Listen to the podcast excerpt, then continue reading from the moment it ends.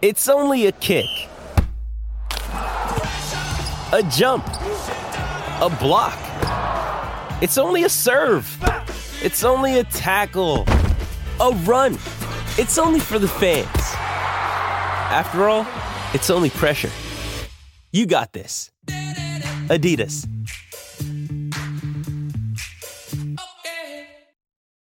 When you need mealtime inspiration, it's worth shopping Kroger, where you'll find over 30,000 mouthwatering choices that excite your inner foodie. And no matter what tasty choice you make, you'll enjoy our everyday low prices, plus extra ways to save, like digital coupons worth over $600 each week. You can also save up to $1 off per gallon at the pump with fuel points. More savings and more inspiring flavors make shopping Kroger worth it every time. Kroger, fresh for everyone. Fuel restrictions apply.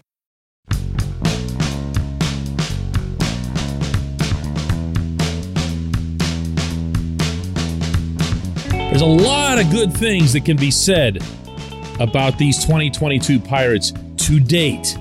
One of them that probably shouldn't be said is that they're scrappy. Good morning to you. Good Monday morning. I'm Dejan Kovacevic of DK Pittsburgh Sports.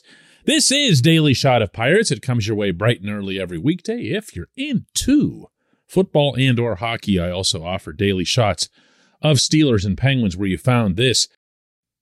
Pirates 5, Nationals 3 yesterday at PNC Park, despite falling behind 3 to nothing, despite Jose Quintana looking pretty much like he's going to look over the course of this year, despite not a lot of offense early on, despite Bryan Reynolds and Brian Hayes both getting a day off, and of course, despite all of the fair and yet dire predictions for this team.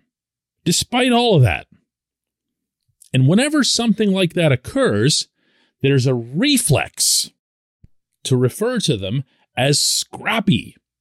The last time scrappy was applied as an adjective toward the Pirates, and I'm really going to date myself with this reference, was in 1997 when the Pirates had that $9 million payroll and they had themselves, uh, you know, the Kevin Polcovich types that would hit a home run off Curt Schilling and you'd go, how did that happen? And it became known, thanks to Greg Brown, as the freak show, and everyone embraced it as such. Even though in reality, there was nothing freakish about 1997. That team finished a modest 79 and 83. The only reason it was in any kind of race was because the Astros were just as mediocre. And the Astros ended up taking the division on the last weekend. The other reason that it wasn't freakish is that all five starters, notably Jason Schmidt, Esteban Loaiza, Francisco Cordova, guys who ended up having pretty nice careers in the majors, never missed a start. Not one. Not one. I mean, if you want to call that the freakish part, go nuts. But the way they won wasn't freakish. They had reliable, steady starting pitching, and everything else that happened was just icing on the cake. Similarly, and definitely not to be getting ahead of things here, these pirates are a much, much, much more modest, five and four. Only played nine games. But to call them scrappy is kind of doing the same thing. It's it's possible that it's a denigrating term. It's saying, look, these guys stink. They have no talent. They got nothing going on. It's a bunch of uh, has beens or never were's. It's a bunch of Polcoviches getting it done. And that's just not the reality. This team, yes, they have players of that mentality. Probably chief among them, Ben Gamel. And here's what he had to say after the win yesterday. This team's won every game come from behind. I mean, this is a scrappy group. Yeah, you know, and I think we knew that.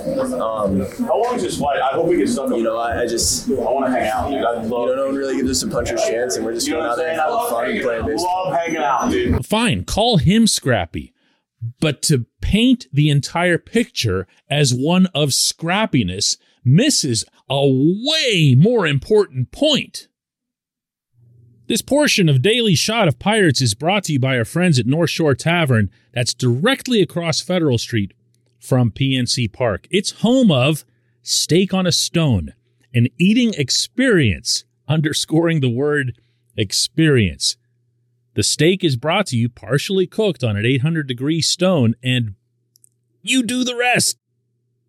It's a ton of fun, it's a great meal, and it's a baseball atmosphere like no other in Pittsburgh. North Shore Tavern, right across Federal Street from PNC Park. You know what I don't think of when I think of Scrappy? I don't think of younger players who are legitimately talented, beginning to blossom or further blossoming. I definitely don't think of Brian Hayes having 12 hits already and batting 400 and being unbelievable in the field as Scrappy. I think of that as a talented player. When I look at Reynolds continuing to hit as if there was no off season from 2021 to 22, still stroking the ball to all fields, hitting for power, not scrappy, plays the game hard, eats grass, not scrappy. It's diminishing a genuinely good player by including him in a scrappy thing. I would say the same for Wil Crowe, who's been this team's most pleasant surprise on the mound. Crowe is, he's 26, but he's new to the majors. And yet again, yesterday, maybe fittingly, being that he was facing Josh Bell in the Nationals, and he was, of course, the key component in that trade coming to Pittsburgh, he was terrific. He's been close to dominant in every outing that he's made so far. Not scrappy. David Bednar goes out there, gets the save with the tying run in the batter's box. Not scrappy.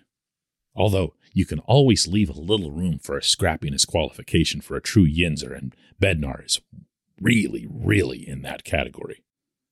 How about Michael Chavis? Chavis didn't come up through this system. Chavis isn't exactly a child. He's also 26 years old, as is Crowe, but he has very little service time, and all he's done so far is go 8 for 16 and make a stupendous play at third base. Here, too, like Gamel and a few of the other guys I mentioned, he plays really hard. He's got that fired up mentality. You, if you saw that response he had when he got the triple the other night and he's motioning to the dugout all pumped up there on his knees still, uh, that's a player that you want on your side. But he's also got talent. This was someone who, not all that long ago, was seen as a really prominent prospect in professional baseball. Diego Castillo just showed up. He is a product of the system. So to speak, I mean, he came in a trade from somebody else's system, but he came up to Pittsburgh from within. And all he's done is continue raking the way he did down in spring. And that was his relay from shallow left that ended up producing the pivotal out at the plate of yesterday's game with Roberto Perez tagging out Bell. I'm not done here yet either. I mean, I, I, could bore you with running through the whole roster. Yeah, there are going to be some exceptions, like there are on every team. Josh VanMeter's not part of this team's future. I mean, he had a hit yesterday and whatever. Jake Marisnick. Every every team has these guys, but they haven't been the drivers of this five and four start. They just haven't. This hasn't been about the older guys, and it hasn't been about the overachievers who you'd put into the scrappy category. It's been about a team that's actually added some talent, some younger talent. That's so much better and more significant than scrappiness. When we come back, just one question.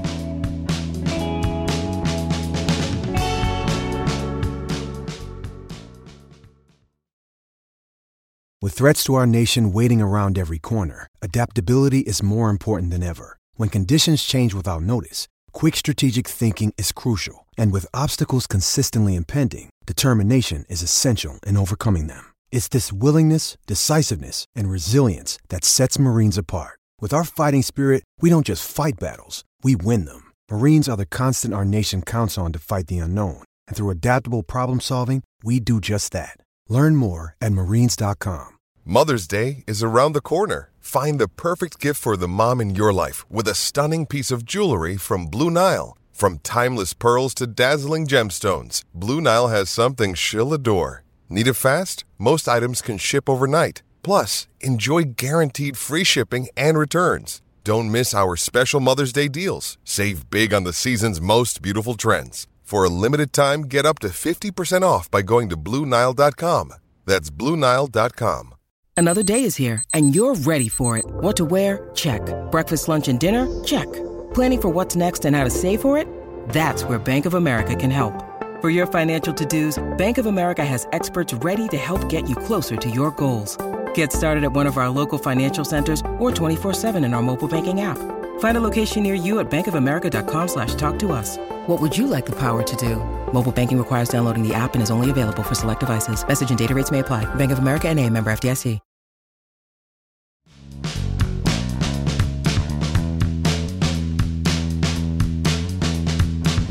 Welcome back to this exceptionally scrappy and yet talent free episode of Daily Shot of Pirates. Today's J1Q comes from Rhett, who asks So, Dan, I'm watching this game with my 11 year old son. We're having a healthy debate about the lineup. To me, there is no justification for sitting both Reynolds and Hayes in game number nine. I would accept if one of them were DHing. Other than that, I see zero rationale for today's lineup. As you can tell from the way I read this, Rhett sent this during the game. And boy, did I get a lot of these during this game.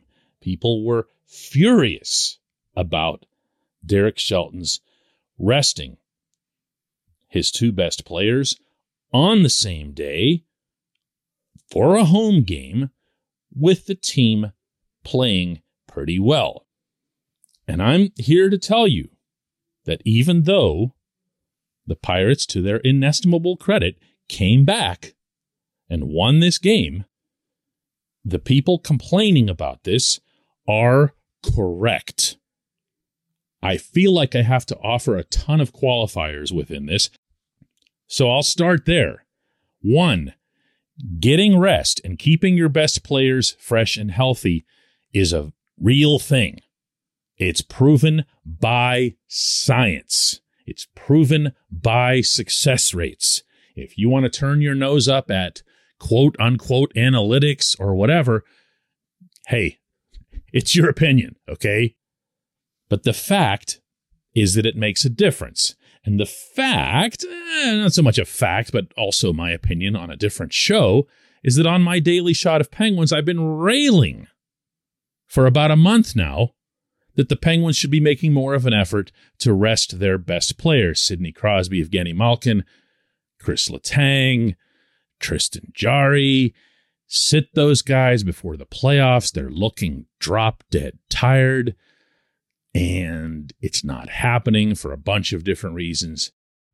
And while I understand that this team doesn't need to be saving anybody for playoffs, I do understand that it benefits both the players and the team if they're given some time strategically placed. Now, why do I say that the fans complaining about this are correct?